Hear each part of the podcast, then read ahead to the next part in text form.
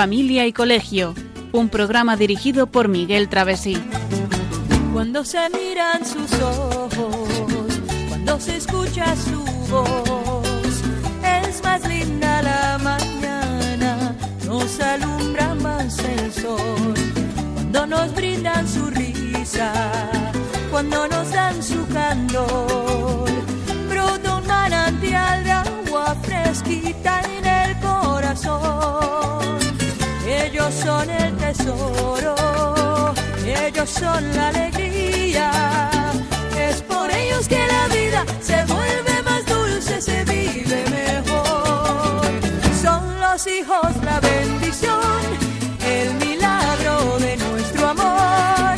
Nos enseñan cómo amar, cómo abrir nuestro corazón. Son los hijos la bendición, esencia del hogar, un regalo de Dios. Muy buenas tardes, queridos oyentes. Bienvenidos a este nuevo programa de Familia y Colegio que hoy, como continuación del anterior, vamos a dedicar a la autoridad, obediencia y libertad. Y bueno, pues en primer lugar saludamos a los oyentes de toda España, a los que nos escuchan por Internet, por la TDT, a través de la televisión, vía satélite, y a todos los que nos pueden escuchar a lo largo de todo el mundo, que sabemos que nos escuchan desde los sitios más lejanos. A esta hora de las ocho y un minuto de la tarde, una hora menos en Canarias, pues en primer lugar, María Eugenia, María Eugenia Latorre, muy buenas tardes. Muy buenas tardes a todos. Una vez más en este programa y saludamos a Miguel también, a Miguel Travesí, a mi hijo en el control de sonido.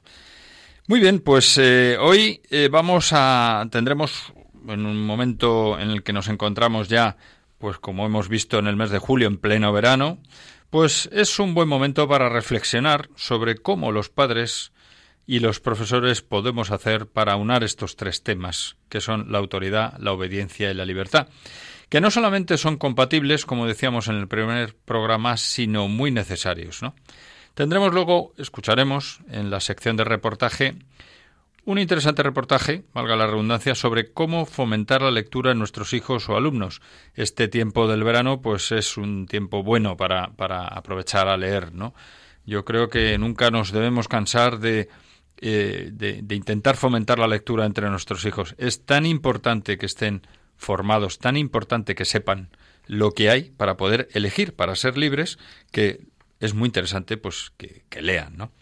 Bueno, pues sin más, vamos a, dar paso a la sección del comentario de texto y ahora hablaremos luego a continuación sobre él.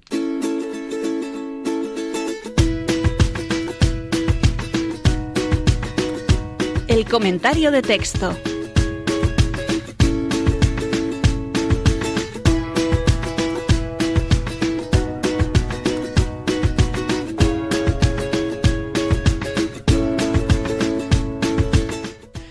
Pues con una música épica para una letra con carácter y con la finalidad, como siempre, de introducir el tema que nos ocupa, vamos a escuchar un extracto del artículo Educar en la libertad y responsabilidad de la educadora familiar Victoria Cardona.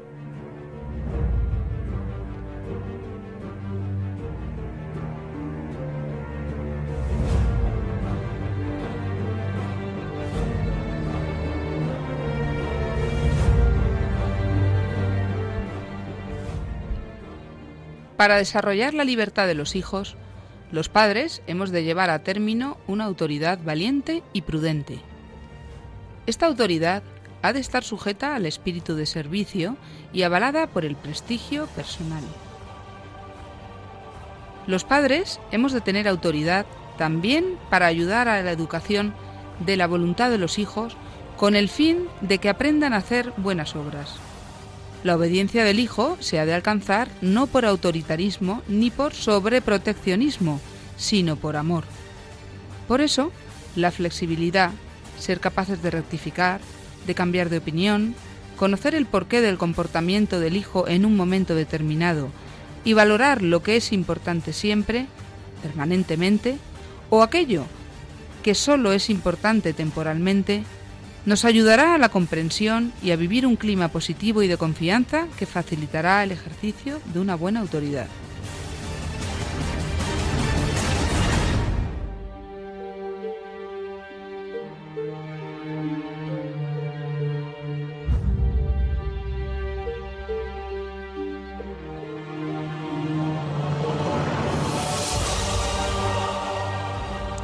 Hemos escuchado un texto en el que se habla precisamente para introducir este asunto de la autoridad, obediencia y libertad, pues de la necesidad que tenemos los padres de ejercer nuestra autoridad de manera valiente y prudente. De ahí que decía antes, pues es un texto con carácter, ¿no?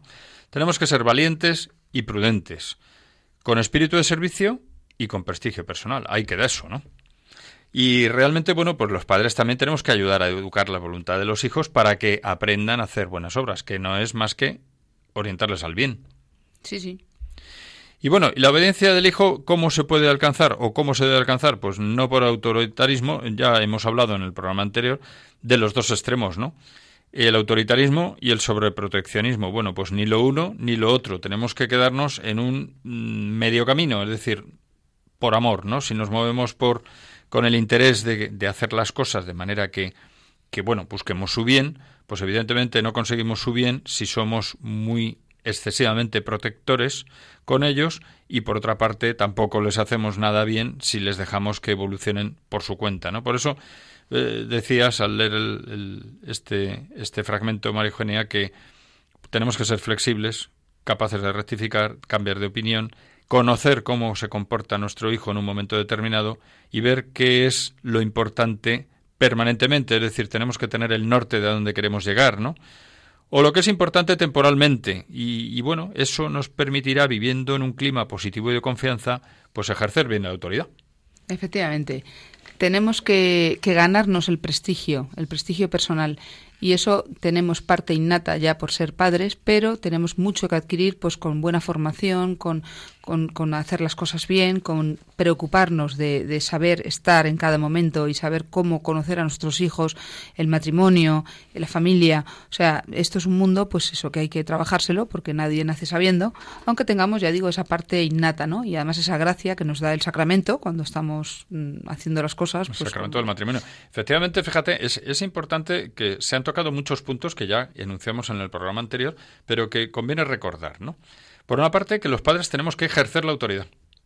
Ejercerla y no de cualquier manera, sino no solamente, como decíamos en el otro programa, por el mero hecho de que como somos padres tenemos autoridad y tenemos que ejercerla, sino que la ejercemos de manera que bueno, pues que, que, no seamos autoritarios, o sea, no decir, porque yo lo digo y punto. No, eso no sirve. Claro, tenemos que ejercerla porque nos tiene que venir esa autoridad, nos tiene que venir esa autoridad eh, por el prestigio, ¿no? Por otra parte, también tenemos que educar la voluntad de nuestros hijos para que aprendan a hacer buenas obras, es decir, que vayan orientados hacia el bien. Es decir, tenemos que tener una meta clara, ¿no? Tenemos que conocer la verdad. Claro. Acercarnos constantemente a la verdad, a la auténtica verdad, ¿no? Con mayúsculas. Y luego todo esto hay que hacerlo, pues eso, con amor, con, con flexibilidad, con sentido común, de manera positiva, con un buen clima, de confianza. Pero esto sale, Miguel, cuando de verdad el matrimonio, cuando la pareja eh, decide mm, que, que, va, va a, hacer una vida juntos y se quieren de verdad, cuando hay amor de verdad, cuando las cosas salen porque, porque se viven, entonces esto sale. Pero que para llegar a eso ya sería objeto de otro programa o de otros programas que ya los hay en Radio María que se ocupan del matrimonio y de la familia también, pero que realmente efectivamente si los padres cuando nos casamos pues tenemos la voluntad de mantenernos siempre unidos, fieles, superar las dificultades, bueno, pues todo todo va un poco de, de, de, seguido, ¿no? Y al final nos lleva a esto, ¿no? Vamos, que no hay que hacer comedia, que mm. lo que estamos hablando es algo tan natural como eh, pues eso, servir a nuestros hijos, servir a la familia, pues con naturalidad. Muy bien, pues sin más, vamos a recordar que en el programa anterior iniciamos la andadura sobre este tema y comentamos cómo en la actualidad pues, se confunde la autoridad con autoritarismo. Ya hemos anunciado un poquito que no es lo mismo, ni mucho menos, y cómo es necesario que pongamos límites eh, también a nuestros hijos o a nuestros alumnos para que sean verdaderamente libres, ¿no? Y también hablamos del hecho de cómo la libertad del hombre no es la del instinto y de cómo necesitamos enseñar a decir que no y a ejercer bien la autoridad. Decíamos precisamente, antes de acabar el último programa, cómo para ejercer la libertad necesitamos esos dos factores, la capacidad de decir que no, que no, es decir, resistirse a la violencia de lo que nos pide el impulso, que también estuvimos hablando con ello, de ello con cierto detalle, y bueno, pues que la experiencia de la autoridad tiene que ser entendida como guía que nos conduce hacia lo que vale la pena. Yo quiero recordar que el, programa pues estará disponible en el podcast de Radio María, eh, el programa anterior, ¿no? Igual que este, cuando en cuanto podamos, pues lo subiremos al podcast de Radio María, donde están los últimos programas que vamos grabando. Y bueno, que creemos que es bueno, ¿no? Que nuestros oyentes se lo pueden descargar, incluso grabarlo en cualquier dispositivo, en el teléfono, en, en cualquier dispositivo donde puedan reproducir un MP3, sencillito, en el ordenador, escucharlo o difundirlo, ¿no? Y yo creo que hacer bien, ¿no? Este, este tema. Bueno, pues decíamos en el último programa, precisamente acabamos hablando de que la sociedad pues ha desacreditado el autodominio y la autoridad, ¿no? Y que eso eh, al final genera una masa que es manipulable por quien tiene el poder, ¿no? Y un ejemplo lo tenemos pues, pues clarito en, la televisión, sí, y en las redes, sociales, Hay una manipulación tremenda. Fíjate, yo hace hace poco iba en el metro en Madrid y, y bueno pues veía como mm, parece una tontería, pero mm, un chico, un chaval joven, pues eh, le había hecho una foto a, a, una chica que llevaba al lado, de su misma edad, aproximadamente 16, 17 años, le había hecho una foto y la había mandado por las redes sociales entonces la chica se resistía y decía, la voy a borrar y tal, porque... Y dices, bueno, pues, pero vamos a ver, mm, ¿saben lo que están haciendo? O sea, la niña, de luego, no le hacía ninguna gracia a la chica que esa foto se difundiera por las redes sociales. Estamos poniendo en el mundo entero la foto de una persona. Entonces, bueno, pues eh, esto mm, solamente es una foto, puede tener su mm, cierta trascendencia. Es una foto tonta hecha en un metro, pues evidentemente no va a ninguna parte normalmente, ¿no?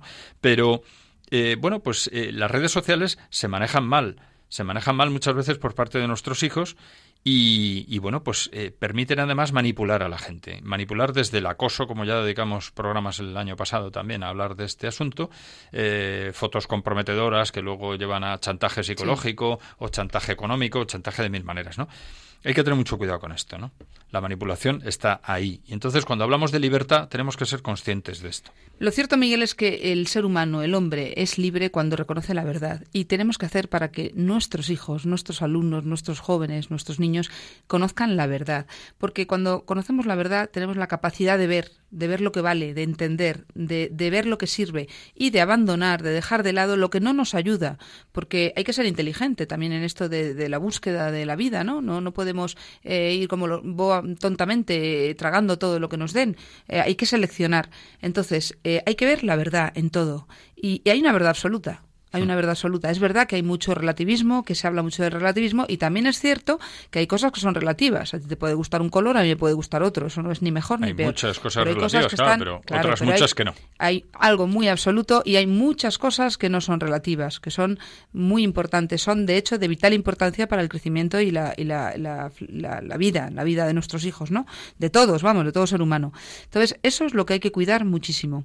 Eh, temer a Dios es reinar porque quien teme a Dios no teme a los hombres. Eso, que has dicho es muy importante. ¿eh? Es muy importante. Es una manera de decir muy claramente quien teme a Dios, quien conoce a Dios, quien sabe la, la, la, autoridad de Dios, ya ha llegado hasta arriba, ya, ya no, no, tiene miedo de los hombres, porque sabe dónde está el fin, dónde está la verdad, y entonces está libre, es libre, puede elegir, porque sabe que ya no hay nada que le pueda...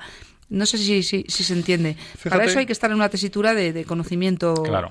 Fíjate si es importante conocer también. Yo creo que, por ejemplo, tenemos el ejemplo de los mártires del siglo XX, que por desgracia en España pues hubo muchos, por desgracia en el sentido de, de, la pena de lo que ocurrió, ¿no? Pero eh, es impresionante cuando conoces los testimonios y los ejemplos de, de estas personas que, que, dieron su vida como mártires, precisamente por simplemente por la fe en Dios, ¿no? Y dices, es curioso como había un denominador común en prácticamente todos ellos, que era ese temor de Dios que tenían ellos, ese temor de Dios, sin embargo, se traducía en una falta de temor a los hombres. O sea, decía, vale, me, vas a quitar la vida. Bueno, bien, me vas a quitar esta vida, porque hay otra vida, porque Dios está por encima de todos nosotros. Y aunque tú no lo veas, aunque tú estés que has perdido el norte y te ha ocurrido lo que sea, y, estás mal, pues sin embargo, mm, bueno, pues eh, temiendo a Dios, pues no temes a los hombres. Bueno, pues qué importante es esto, ¿no? Y es que la educación tradicional efectivamente invitaba a luchar para controlar las propias pasiones, a buscar la verdad y a orientar las pasiones hacia la verdad y según la verdad. Otra cosa es que hubiera cosas de la educación tradicional que que bueno que hemos haya que mejorar y, que, haya que claro y que quizá pues había en algunos momentos en algunos sitios pues un excesivo autoritarismo no hacer las cosas porque había que hacerlas y punto no sí pero que no todo era malo. Podemos hacer un mix y coger cosas muy buenas. Claro pues vamos a aprovechar eso no precisamente. Bueno pues yo creo que abordamos un, un tercer punto ya que hemos hablado en los dos puntos anteriores del programa del tema, hablamos de autoridad frente a autoritarismo hablamos de que sin límites no hay libertad y ahora vamos a hablar de la necesidad de las normas. Sí, mira, un alumno, esto, esto me ha pasado a mí, una alumna, una niña, eh, en un momento dado, hablando de estos temas, ¿no? De, hacemos las cosas bien, ¿cómo, cómo nos portamos, decía una niña, yo lo hago todo bien. Y, todos los, demás le miraban, la miraban así, dice, sí, sí, del todo lo hago bien. Y, pero bueno, ¿por qué lo sabes? Dice, porque mis padres nunca jamás me regañan. Entonces le decía yo, pero ¿eso qué quiere decir? ¿Que lo hacías todo bien? ¿O que, o que porque tus padres son muy buenos, te quieren mucho? Bueno, en esta... Finalmente la niña dijo, ¿sabes lo que pienso? Que mis padres no me quieren.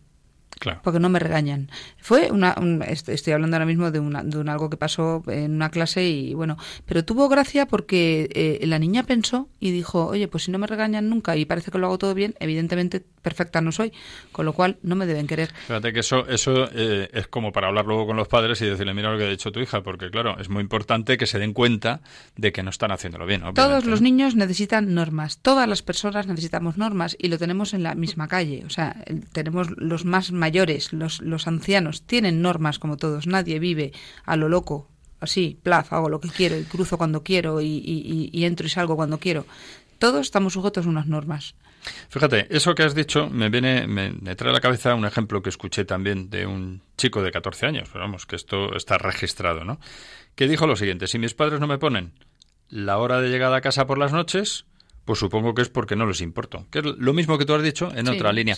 Y fíjate que esto... Adaptado a un chaval más mayor. Lo comentamos ya en algún programa anterior, pero yo creo que es bueno volver a comentarlo, porque además habrá oyentes que nos acuerden y otros que, que a lo mejor pues, se han incorporado a estos programas recientemente y no lo conocían. Pero en Islandia eh, se dieron cuenta de que la sociedad joven estaba muy mal, ¿no? Estaban en un estado fatal. Tenían problemas de alcohol enormes, problemas, o sea, había borrachos por las calles, los fines de semana y a diario, eh, los niños se ausentaban de las clases, en fin, aquello era bastante desastroso, no hacía nada de deporte. Y entonces, a nivel nacional, el gobierno reunió a las autoridades educativas y lanzó un mensaje a todos los padres e impuso que a partir a través de los colegios, bueno, lo primero que por supuesto los móviles desterrados de las aulas, etcétera, una serie de medidas y luego que a los niños menores de cierta edad no se les dejase salir más allá de no sé si a las 11 de la noche o una cosa así. Es decir, un control por una parte exigió a los padres, les, les concienció a base de mensajes y a base de explicaciones, ¿no?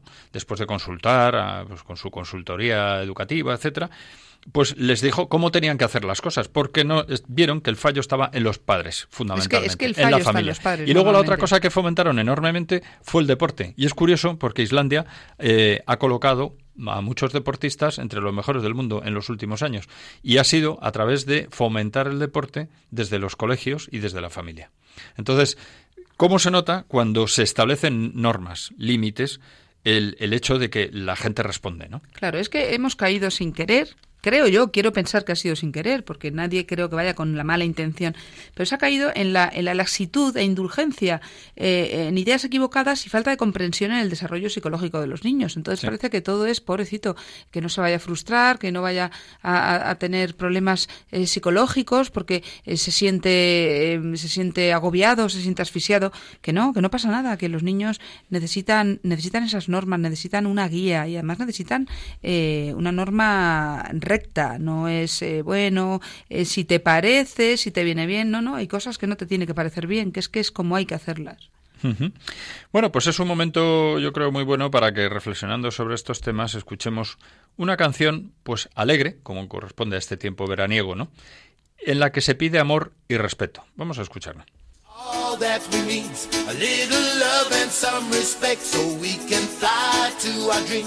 realize what life means could be oh, some reality if we lay down love and respect. Every nation on this musical vibration.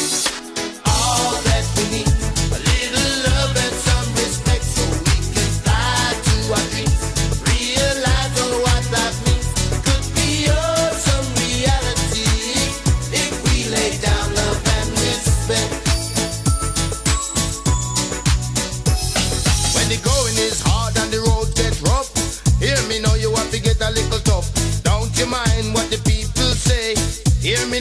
to be a better day. Love is not a brag and love is not a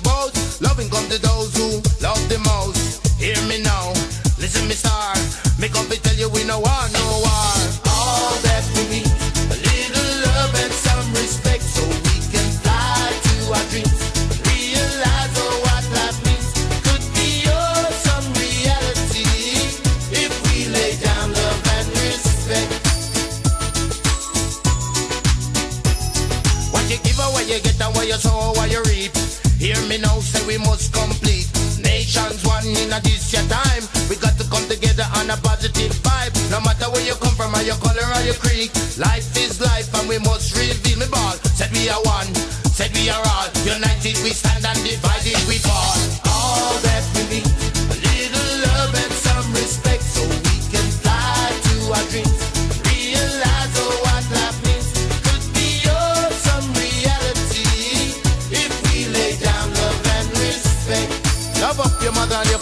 brothers and your sisters, as I would say.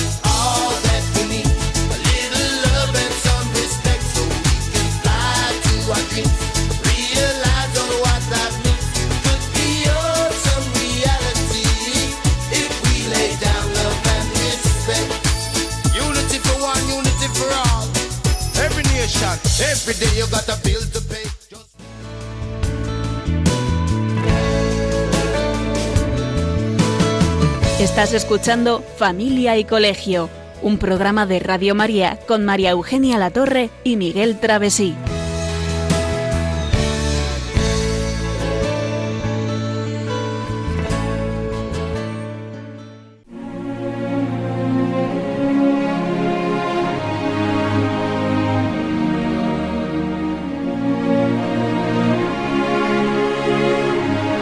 El reportaje de Familia y Colegio.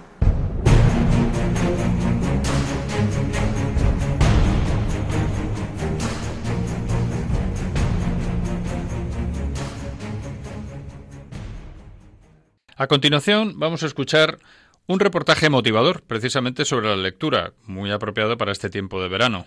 Pues vamos a escucharlo con atención.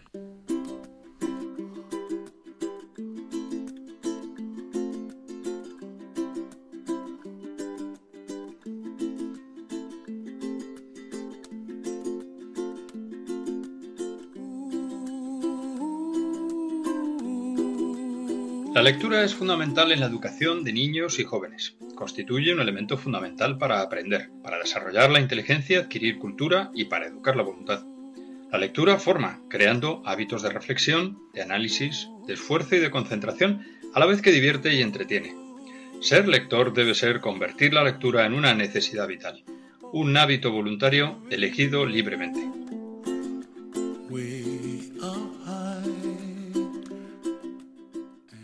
La lectura es un gran bien. Ayuda a enriquecer el lenguaje, con ella se aprenden conocimientos de otros lugares, gentes, costumbre, de historia. Agiliza la inteligencia y mejora la concentración. Estimula la curiosidad intelectual. Fomenta el esfuerzo, mejora la observación y la atención. Facilita el desarrollo de la creatividad. Fomenta el espíritu crítico y la capacidad de análisis. Da contenidos para conversar. Nos hace más libres. Puede favorecer el desarrollo de las virtudes morales educa la sensibilidad y la estética y es un hobby. Y como dijo Constantino Bertolo, la enfermedad de leer tiene sus ventajas.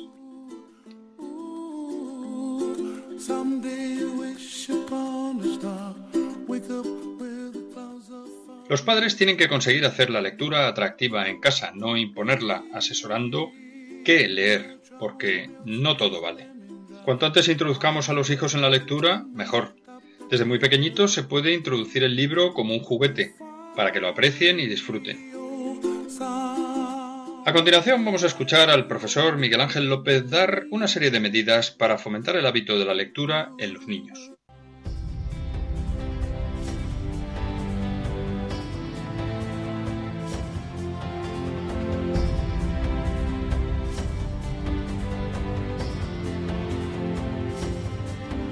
Yo creo que lo primero sobre todo es apagar la televisión. Al igual que quizá nosotros seamos capaces de leer un periódico mientras está la televisión encendida, no podemos esperar que un niño lea si está la televisión encendida. Y sobre todo crear un clima, o sea, crear un clima donde el niño se sienta cómodo, es como el momento especial. Y además desde el principio como si fuera un ritual que desde pequeños vamos cogiendo con ellos y que tenemos que cuidar con muchísimo cariño.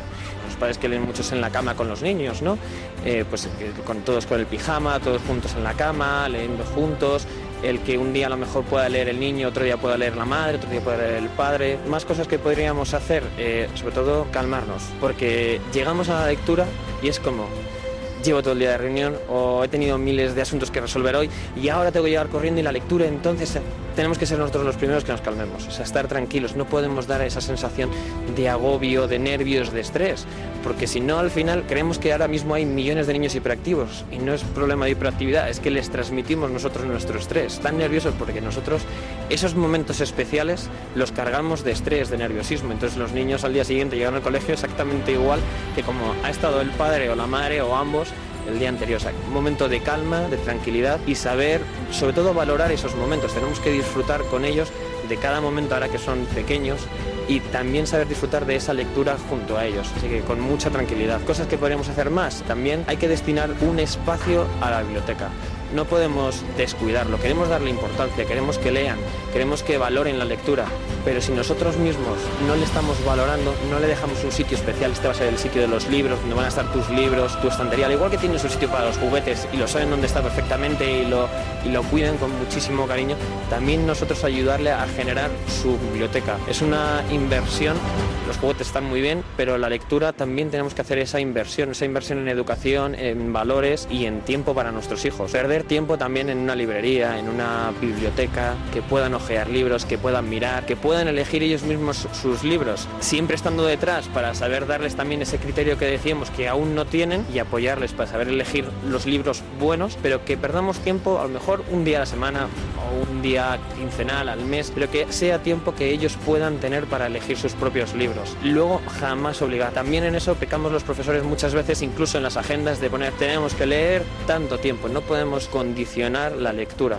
Tenemos que intentar marcar una pauta para formar un hábito, pero no obligar a leer un tiempo concreto y exacto, porque incluso a lo mejor si no le ponemos un límite, nos podríamos encontrar con niños que leen más tiempo. El tema de los libros también, que vayan pasando de hermanos. Los libros que veamos que los que han disfrutado sus hermanos, que sean ellos mismos los que lean a los hermanos pequeños muchas veces, pues eso es algo que también les gusta, o sea, porque también estamos generando familia, o sea, estamos haciendo cosas en familia. Y si el niño vemos que se ha colapsado con un libro, que se ha bloqueado, que no le gusta, no obligarle a Procurar que lo que empieza lo termine es una cosa buenísima, pero en la lectura si vemos que ya llega un momento que el libro, por aburrido, por pesado o por otro motivo que no comprendemos y que tenemos que intentar averiguar, pero hablando con nuestro hijo, que no seamos nosotros los que vayamos a obligarle a, digamos, a engullir un libro que luego ni y que él mismo se ha cansado de él, porque podríamos conseguir justo el efecto contrario.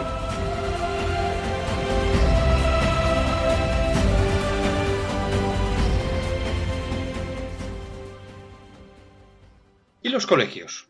La mayoría hacen lo que pueden, con bibliotecas o préstamos de libros, y recomendando o obligando a leer, pero los padres no pueden desentenderse. Para iniciar a los hijos en la lectura es importante leer con ellos desde muy pequeñitos, con ilusión e interés, animándoles luego a que cojan los libros ellos solos. También ayuda visitar una biblioteca, comprar libros con ellos, haciéndoles ver qué útiles son. Pero lo mejor de todo es darles ejemplo.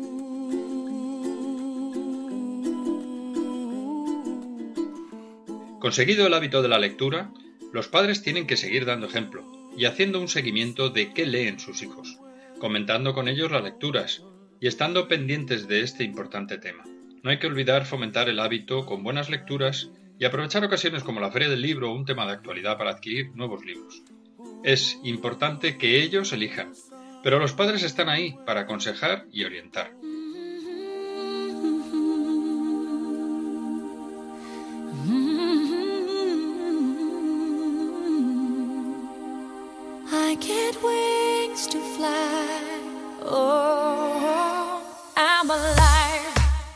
¡Ay, la lectura! Hemos visto qué importante es, pero hoy no está de moda. Pues no debemos olvidar que, como dijo don Miguel de Cervantes, en algún lugar de un libro hay una frase esperándonos para darle un sentido a la existencia.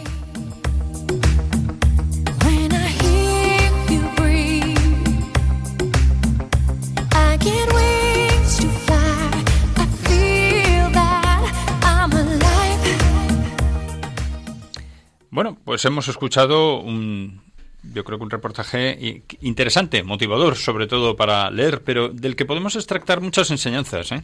Hoy, hoy, por ejemplo, precisamente que estamos hablando de la libertad, una de las cosas que se ha dicho en el reportaje es que la lectura entre las cosas buenas que tiene es que nos hace más libres. Mira tú por dónde. Claro, nos puede hacer más libres. Nos puede hacer más libres. Debería ser así, pero ojo porque para eso hay que seleccionar muy bien qué tipo de lecturas tienen nuestros hijos. La lectura, desde luego, tiene que ser un momento de disfrutar, tienen que pasarlo bien. Y además eh, es muy importante, como ha dicho bien, eh, pues eso, jugar con los niños. Cuando son pequeñitos, eh, si conviertes la lectura en un juego atractivo, lo pasan bomba. Yo recuerdo, y no es por ponerme de ejemplo, pero es cierto, cuando eran pequeños, pues jugaba en vez de, de boca a boca y tiro porque me toca, pues de punto a punto y leo porque me toca. Entonces yo leo un punto y cuando termine el punto sigues tú y es entonces están atentos. Al principio a lo mejor la lectura es más mecánica, pero luego van cogiendo ya el, el, tema, ¿no? Una actividad interesante, desde luego. Por supuesto nunca obligar, nunca obligar eh, porque si convertimos la lectura en una obligación habremos fracasado. Sin embargo, si intentamos que sea un hábito agradable para ellos y les gusta, habremos ganado una gran batalla. Fíjate que precisamente enlazando con, lo que estamos diciendo en este programa en muchas ocasiones, eh, también en la lectura transmitimos con el ejemplo. O sea, una vez más, es otra de las cosas que se dice en el reportaje. Eh, bueno, pues si nosotros leemos, si empezamos leyendo cuando ellos son pequeñitos con ellos, y vamos leyendo, esa alternancia también a la hora de contar un cuento, el contarles un cuento, leyéndolo, eh, y luego el hacer cosas en familia, que también lo decíamos en el programa anterior cuando hablábamos de las vacaciones, precisamente el reportaje que tratamos sobre las vacaciones en el programa de julio, ahí se hablaba de lo importante y lo interesante que es hacer cosas en familia, ¿no? Hacer cosas juntos en este periodo de vacaciones, que volvemos a insistir ahora que estamos en agosto, ¿no? Bueno, pues también en la lectura podemos hacer cosas juntos, podemos ir a una biblioteca, podemos elegir unos libros, podemos aprovechar las ferias del libro para estar allí y poner ilusión en este tema, que vean que los padres tenemos ilusión. Claro, tenemos que leer, ¿eh? Cuidado. Yo, esa es otra. Sí, esto que dices del ejemplo, la verdad que qué cosa no hay eh, que, que, que, no se puede aprender con el ejemplo. Todo, tiene que ser de buen ejemplo. Yo recuerdo una madre eh, que no sabía leer, no había tenido la suerte, mm, era analfabeta, pero tenía mucho interés en que sus hijos quisieran leer, quisieran aprender. Y esta señora, esta buena mujer, decía, yo cojo un libro, lo abro y empiezo a reírme y, hago como que leo. Entonces mis hijos leen, leen porque me ven leer. Y yo no sé leer. O sea, eh, esto es... Fíjate que eso, eso que ya prácticamente no existe, porque el analfabetismo en España pues ya hace mucho tiempo que no, pero, pero bueno, pero que también puede ocurrir y puede darse, y bueno, y tenemos oyentes, y en fin, que, que, que podemos dar ejemplo de muchas maneras, ¿no? Lo que hay que hacer es esforzarse en ello. Pues enlazando con lo que estábamos hablando de la necesidad de normas en este tema de autoridad, obediencia y libertad, pues precisamente mm, yo creo que a veces nos sentimos los padres un poco confusos y desorientados entre elegir entre el modelo en el que fuimos educados, o ya casi más lejano cada vez más, ¿no? Los padres y los ejemplos de otros padres son lo que dicen los medios de comunicación hoy en día, la mayoría de los medios de comunicación, ¿no? Entonces ahí nos vienen varios sentimientos. Parece que sí, parece que nos asusta, pues como defraudar a nuestros hijos, ¿no? Eh, claro, a veces no sabemos o no queremos decir que no y, es algo que hemos dicho anteriormente, ¿no? Porque tenemos... no es resistir la violencia de lo que nos piden los impulsos. Porque además tenemos miedo a, frustrarlos, ¿no? Y, ya que sufran cuando sean mayores, que ahora son pequeños. Parece que de pequeñitos tienen que vivir entre algodones, ¿no? Es un error, ¿no? Y luego nos preocupa también ser considerados autoritarios lo que decíamos en el programa anterior, ¿no? El autoritarismo. Sí, y yo me encuentro también con padres que dicen, bueno, yo es que lo pasé mal de pequeño, no quiero que mis hijos tengan las carencias que tuve yo. Craso error. No se trata de que tengan lo mismo. Tus hijos tienen su vida en este momento, adaptado a sus circunstancias. Tú tuviste tu vida ya y, bueno, pues tuviste una serie de circunstancias también distintas. Luego a veces también tenemos el problema de que pretendemos compensar la falta de tiempo y la dedicación que deberíamos dar a nuestros hijos con pues esa actitud de, bueno, no pasa nada, ser indulgente y también un poco la actitud culpable, ¿no? De, bueno, para que no se sienta mal, pues no ejerzo mi autoridad como debería. Sí, eso significa que tenemos miedo al conflicto, pero es que hay que enfrentarse a las cosas. No es conflicto, es discusión de lo que está bien y lo que está mal. Y ahí es donde el chico va a coger ese criterio, es donde le vamos a explicar. Ya sabemos que la educación no es todo divertirse, reírse y cuánto te quiero papá y qué bueno hijo. O sea, yo creo que estas cosas eh, todo el mundo entiende que tienen sus baches, pero el resultado final es el que tiene que ser positivo. Sí. Y luego también tenemos, pues eso, que nos parece a veces que, somos egoístas, ¿no? Cuando actuamos con, con, nuestros hijos imponiéndoles normas, porque parece que eso nos facilita la vida a nosotros. Y no es, no es así. O sea, si lo hacemos con ese espíritu, claro, lo estamos haciendo mal. Pero lo tenemos que hacer con el espíritu de estamos educándoles para formarles para la libertad, ¿no? Y además es verdad que facilita la vida, porque hace que todos estemos en una sintonía mucho más agradable y que cada uno tenga su parcela, con lo cual nadie se cargue con el resto, con el resto, con, el, eso que decíamos que de los demás. mi libertad acaba donde empieza la tuya, ¿no? Entonces, bueno, sí, no, no, que, digo que aunque la educación perfecta no existe, porque tampoco nosotros estamos aquí dando unas, unas dosis de, de calmante para decir ya está, esto está arreglado, sin embargo los padres tenemos que ejercer, y eso es inevitable y eso es indiscutible, la autoridad. ¿Eh?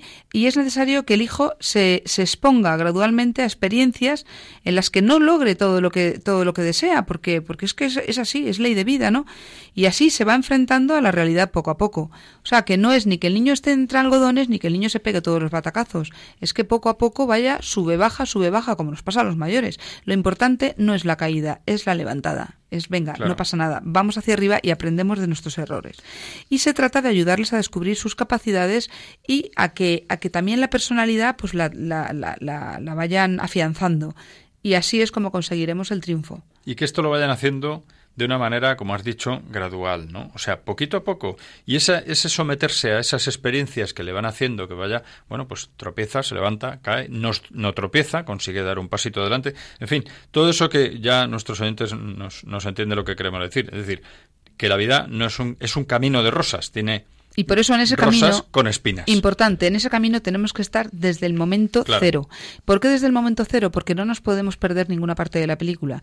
Porque si perdemos una parte de la película, perdemos esa esa esa esa línea, les, les rompemos el camino y el niño pierde, pierde el norte. Y es muy fácil que lo pierda en una sociedad como la de hoy. Fíjate, a mí me viene a la cabeza esa imagen de la película de La Pasión de Cristo de Mel Gibson en la que se ve como la Virgen María recuerda cuando Jesús se cae cargando la cruz, recuerda cuando era pequeño y cómo el niño se cae. Se levanta. el niño Jesús, vamos, Jesucristo se cae y, ella acude corriendo como loca a, ayudarle a levantarse y luego es la imagen de lo que ocurre en la propia pasión. Bueno, pues en cierto modo, evidentemente, la tendencia, el instinto natural de los padres es ayudar a los niños y tal, pero no pasa nada, se ha caído, le ayudamos a levantarse, no pasa nada. Pero que también aprenda a levantarse el solo, porque es el aprendizaje para la vida. Bueno, pues sin más, vamos a escuchar ahora una, una canción en la que, bueno, pues vamos a, escuchar eh, una, una elegía, una llamada a la amistad, ¿no? Y esto también porque tiene que ver con el tema en cuanto a que eh, tenemos que tener ese crear ese clima de amistad, de buen, de buen hacer en, en casa, de, de, buen ambiente, ¿no? y también pues porque nuestros hijos se tienen que sentir amparados por, por sus amigos, ¿no? Pues vamos a escuchar esta canción para saber que siempre se puede contar con alguien, ¿eh? con quién mejor que con tu propia familia, ¿no? If you ever find yourself stuck in the middle of the sea, I'll sail the world to find you.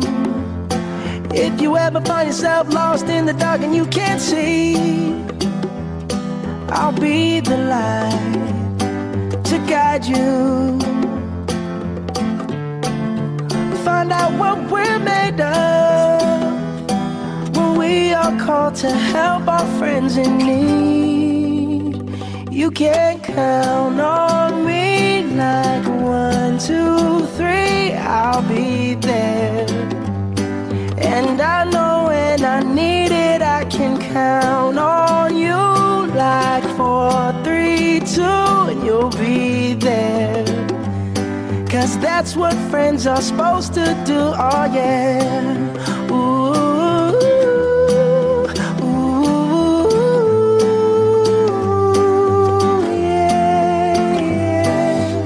tossing and you're turning and you just can't fall asleep, I'll sing a song beside you.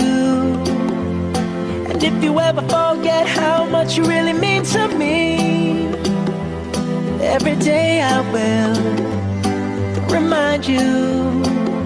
Oh, find out what we're made of we are called to help our friends in need. You can count on me like one, two, three, I'll be there. And I know when I need it, I can count on you like four, three, two, you'll be there.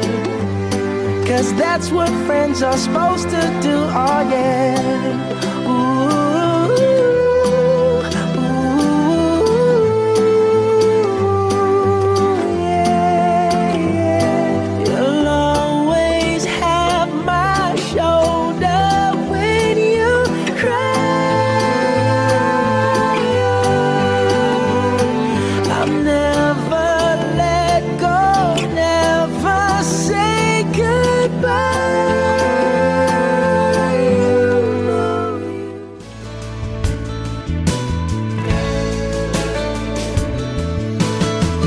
Estás escuchando Familia y Colegio, un programa de Radio María con María Eugenia Latorre y Miguel Travesí.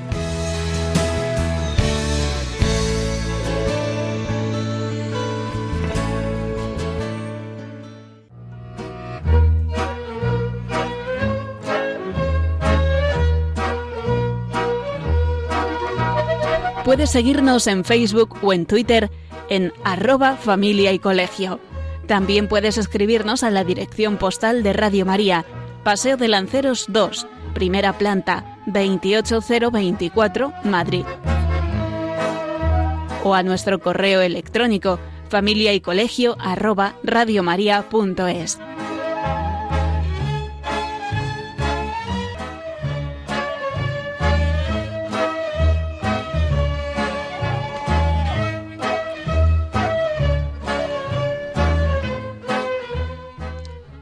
Bueno, pues continuamos hablando de la autoridad, obediencia y libertad y vamos a hablar de cómo ejercer la autoridad. Lo primero, tenemos que reflexionar sobre que la autoridad que se ejerce en la familia, pues evidentemente nos viene dada por el hecho de ser padres. Por lo tanto, no tiene nada que ver con el poder.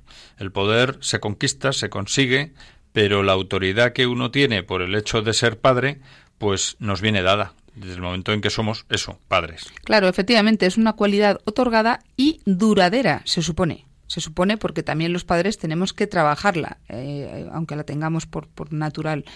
Los hijos además quieren a sus padres y los obedecen solo por el hecho de que intuyen desde muy pequeños que les quieren y que intentan hacer las cosas bien con ellos. Es decir, que los padres, como los padres quieren a los hijos, ellos se dan cuenta y dicen, efectivamente, eh, mm, tengo que obedecerle, porque como me quiere, me quiere el bien para mí, ¿no? Porque los niños son pequeños, pero no son tontos, Claro. decían los niños de tres años. Yo no soy tonto, porque no sé qué comentario se hizo que, que decía, no, si no se entera, dice que yo no soy tonto, que me entero de las cosas. soy pequeño. No llego a tu altura, pero no soy tonto. Y es verdad, los niños no son tontos y se dan cuenta. Por eso los niños quieren a sus padres ante todo, porque saben que les quieren. Fíjate que esa- ese, ese querer a los padres y ese obedecerles se deriva del hecho de que se dan cuenta de que quieren para ellos lo mejor. Sí. Fíjate que esto es una constante a lo largo de la vida. Si tú sabes que una persona quiere para ti lo mejor, confías en ella. Claro, más de un padre estará diciendo, bueno, bueno, eso lo dicen Bueno, ustedes estamos- porque tal. Estamos hablando de los pequeñitos. Estamos hablando desde pequeñitos. Cuando Luego llega la tontería, la Claro. adolescencia, tenemos el bache, pero ojo, que ese bache lo que hace es eh, dar fuerza para, la, para más adelante. Cuando lo hemos hecho bien hasta el bache de la adolescencia, si, si lo superamos, que sí que se Que supera, porque está seguro. estudiado, hay estadísticas muy claras, entonces luego lo agradecen. Pero es que tienen que tener un bache, porque no va a ser todo decir que sí a todo. No va a ser siempre igual. De todas maneras, ante ese miedo que acabas de manifestar y que efectivamente hay mucha gente que nos lo dice y que, bueno, lo conocemos, lo sabemos todos, ¿no? Bueno, Estamos por en la experiencia calle. propia, claro. Evidentemente, y por experiencia propia, pues, eh, claro, lo que tenemos que haber- hacer hecho previamente es haber llegado en las mejores condiciones posibles, lo que quiere decir que como padres tenemos que dar el do de pecho, es decir, lo que decimos en muchos programas, mm, nuestro objetivo fundamental en la vida tiene que estar en la familia, Claro que sí. por encima del trabajo, por encima de nuestros intereses personales. Y para que esa autoridad que tenemos las- los padres por naturaleza eh, se convierta en una autoridad ya adquirida, plenamente consentida y admitida por nuestros hijos, nos lo tenemos que ganar con el Claro, buen buen hacer diario, con- Claro. con- diariamente. Eso, y además esto hay que concretarlo. Eh, ¿Cómo? Pues eh, el cariño hacia los hijos bien entendido. O sea, O el sea, cariño- no un cariño egoísta de yo le doy esto para que él me corresponda. Que hay personas que a veces o le doy porque como no tengo tiempo para más, Claro. pues, ala, hijo, te compro, te compro y el resto ya te apañas. Sí, No, pero ese, ese cariño, bien entendido. sí. Mm, Ahora volveremos sobre ello, sí. Eh, la solidez en nuestras convicciones. Ellos tienen que ver que sus padres eh, tienen las ideas muy claras y que además no que se pueden equivocar como seres humanos que se equivocan porque no somos Dios, pero que tienen una serie de convicciones que son las que les da fuerza y, y criterio a estos niños, ¿no? Y luego también tienen que ver el uso correcto de la autoridad de papá y de mamá, paterna y materna, eh, tienen que ver lo complementario. O sea, papá y mamá se apoyan. Se apoyan Se y tienen sentido común. Se apoyan, se complementan y tienen sentido común. lo porque lo que lógica. dicen Es lógico, no es una tontería. Aunque de pequeñitos parece que no se enteran. Pero ins- insisto, que no son tontos, que lo ven todo y se enteran. Fíjate, una cosa que yo quiero ahondar en, en ella es eso de que tenemos que ganarnos la autoridad, o sea, el- esa autoridad, como bien has dicho, adquirida, consentida y admitida por los hijos, se tiene que ganar en base a un cariño bien entendido hacia los hijos. Y yo aquí quiero pararme a hacer un pequeño punto y seguido.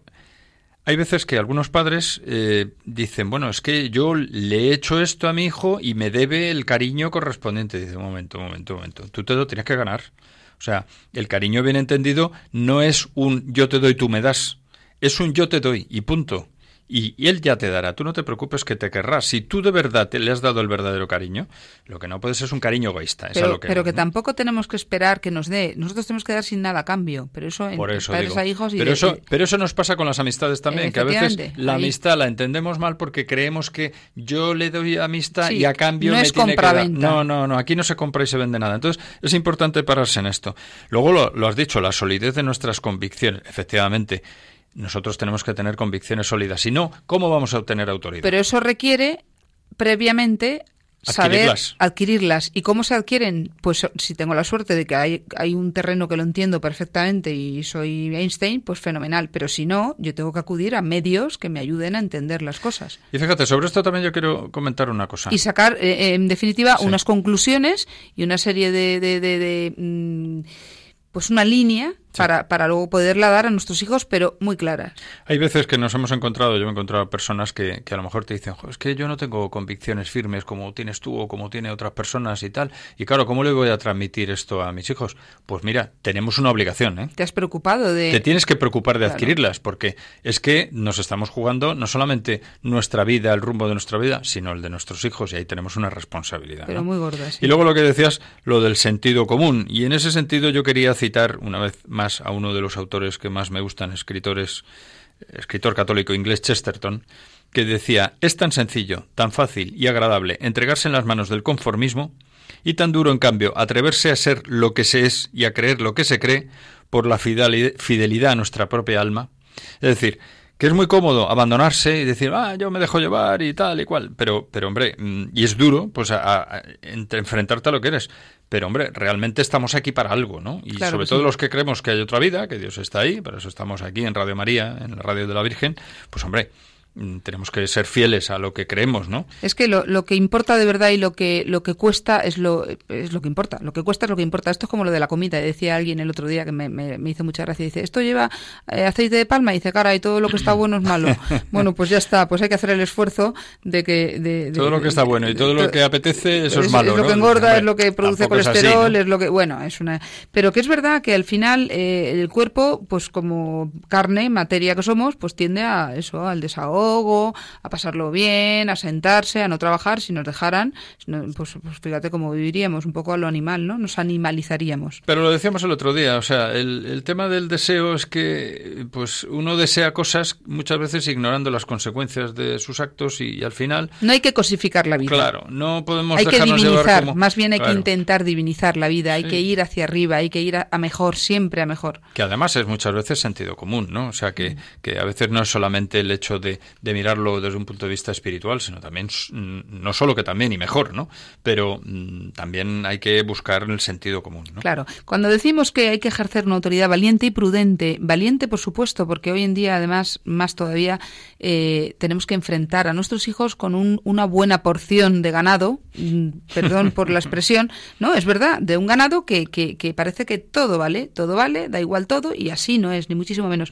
Entonces, No nos eh, podemos arrastrar por la corriente Efectivamente, actual, ¿no? una, una autoridad valiente y prudente. Prudente no significa como cuando decimos qué persona más calladita que prudente es. No, si la prudencia no consiste en ser callado. La prudencia consiste en saber en cada momento cómo hay que actuar, cómo hay que decir, qué es lo que hay que decir. Esa es la prudencia. Saber que ahora toca esto. Pero no es que me callo y muy calladito y, y no, no, Y yo para no pecar de, de imprudente, no. Peca de prudente, o sea, no peques, sé prudente, habla cuando tienes que hablar y donde tienes que hacerlo y cómo tienes que hacerlo. Entonces, todo esto tiene que estar sujeto al servicio de nuestros hijos y de, y de la sociedad, primero de la familia y luego de la sociedad, porque no olvidemos que la familia es una pequeña porción de la sociedad y que la sociedad no sería sociedad si no estuviera formada por muchas pequeñas parcelas, la familia. Y fíjate, y todo esto con espíritu de servicio y avalado por el prestigio personal, que eso se consigue, entre otras cosas, pues, hombre, dando ejemplo. Si nosotros decimos, por ejemplo, qué pocas ganas tengo de trabajar, qué ganas tengo de acertar una quiniela para no pegar ni golpe, y luego les pedimos a nuestros hijos que estudien, pues hombre, evidentemente algo no encaja. O sea, poco Claro. prestigio vamos a tener si cuando tenemos que ir a trabajar, pues se nos hace tan cuesta arriba, que es natural que se nos haga cuesta arriba, pero vamos y decimos una cosa así, porque entonces a nuestros hijos les estamos dando el ejemplo de decir, jo, papá o mamá, es que, vamos, lo de ir a trabajar es un dolor de Qué muelas. quemados están. Y, Qué y- y, quemados pues están. claro, pues ya me tendrán que entender a mí cuando no tengo ninguna gana de estudiar, natural. Claro, claro, claro. Entonces, ahí, fíjate, es muy importante este tema del prestigio, ¿no? O sea, nosotros, eh, cuando queremos tener autoridad, pero los padres y los profesores, que no solamente hacemos el programa para los padres, esto es de aplicación 100% con los profesores, tenemos que tener prestigio.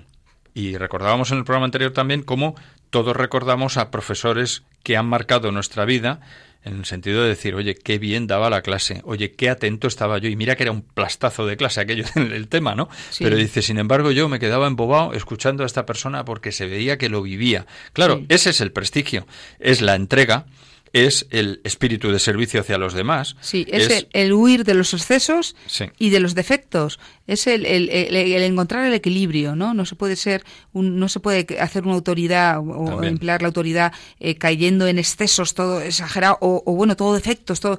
Vamos a ver, los padres no estamos ni los profesores tampoco para abusar del poder y, y- y- porque claro, eh, sí que es verdad que podemos decir tengo poder, que no es que tenga poder, es que tengo autoridad, eso no es poder, pero tenemos que, que- que intentar, eh, pues eso, quererles, eh, hacer las cosas bien, mm, no Y ser crear un buen ingenuos, clima, ¿no? ser ingenuos tampoco, porque en ambos casos, hagamos bien o hagamos mal, el tiempo siempre pasa factura. El tiempo el, y, y- y la vida se cobra, porque nos guste o no, es, es ley, es ley. Hemos terminado. Pues efectivamente, poniendo- hablando de tiempo, Sí. hablando de tiempo, tenemos que ir El finalizando el programa y recapitular un poquito lo que hemos hablado hoy, ¿no? Hoy hemos hablado de, hemos continuado hablando de autoridad, obediencia y libertad. Hemos recordado lo que dijimos en el anterior programa y en este programa. Pues eh, hemos continuado hablando ya de la necesidad de las normas. Hemos hablado de que, bueno, pues se ha caído en una laxitud e indulgencia y en ideas equivocadas y en la falta de comprensión en el desarrollo psicológico de los niños, ¿no? Muchas veces. Y que aunque recordamos la educación perfecta no existe, los padres tenemos que ejercer la autoridad. Es necesario que el niño vaya exponiéndose gradualmente a las, a las experiencias en las que no logre todo lo que desea, sino ir poco a poco. Y por último recordamos que hemos hablado de ejercer la autoridad y que los padres tenemos que ejercer una autoridad valiente y prudente, sujeta al espíritu de servicio y avalada por el prestigio personal. Bueno, pues con esto, sin más, nos queda eh, despedirnos. María Eugenia, muy buenas tardes, casi noches, ya Bueno. como vamos diciendo en estos últimos Buenas programas. noches Nos, se nos va acercando el mes de septiembre, todavía quedan días para disfrutar de las vacaciones y no debemos perder de vista pues todo lo que es- hemos hablado en estos programas de verano, ¿no? Ánimo eh, a la vuelta al colegio. eh, dentro de cuatro semanas, Dios mediante, aquí nos, ver- nos escucharemos, no nos veremos, pero nos escucharemos en el siguiente programa. Y nada más, me queda agradecer a Miguel también su trabajo, a Miguel Travesí en el control del sonido. Y simplemente, pues hasta el próximo programa, hasta el comienzo del curso. Adiós a todos.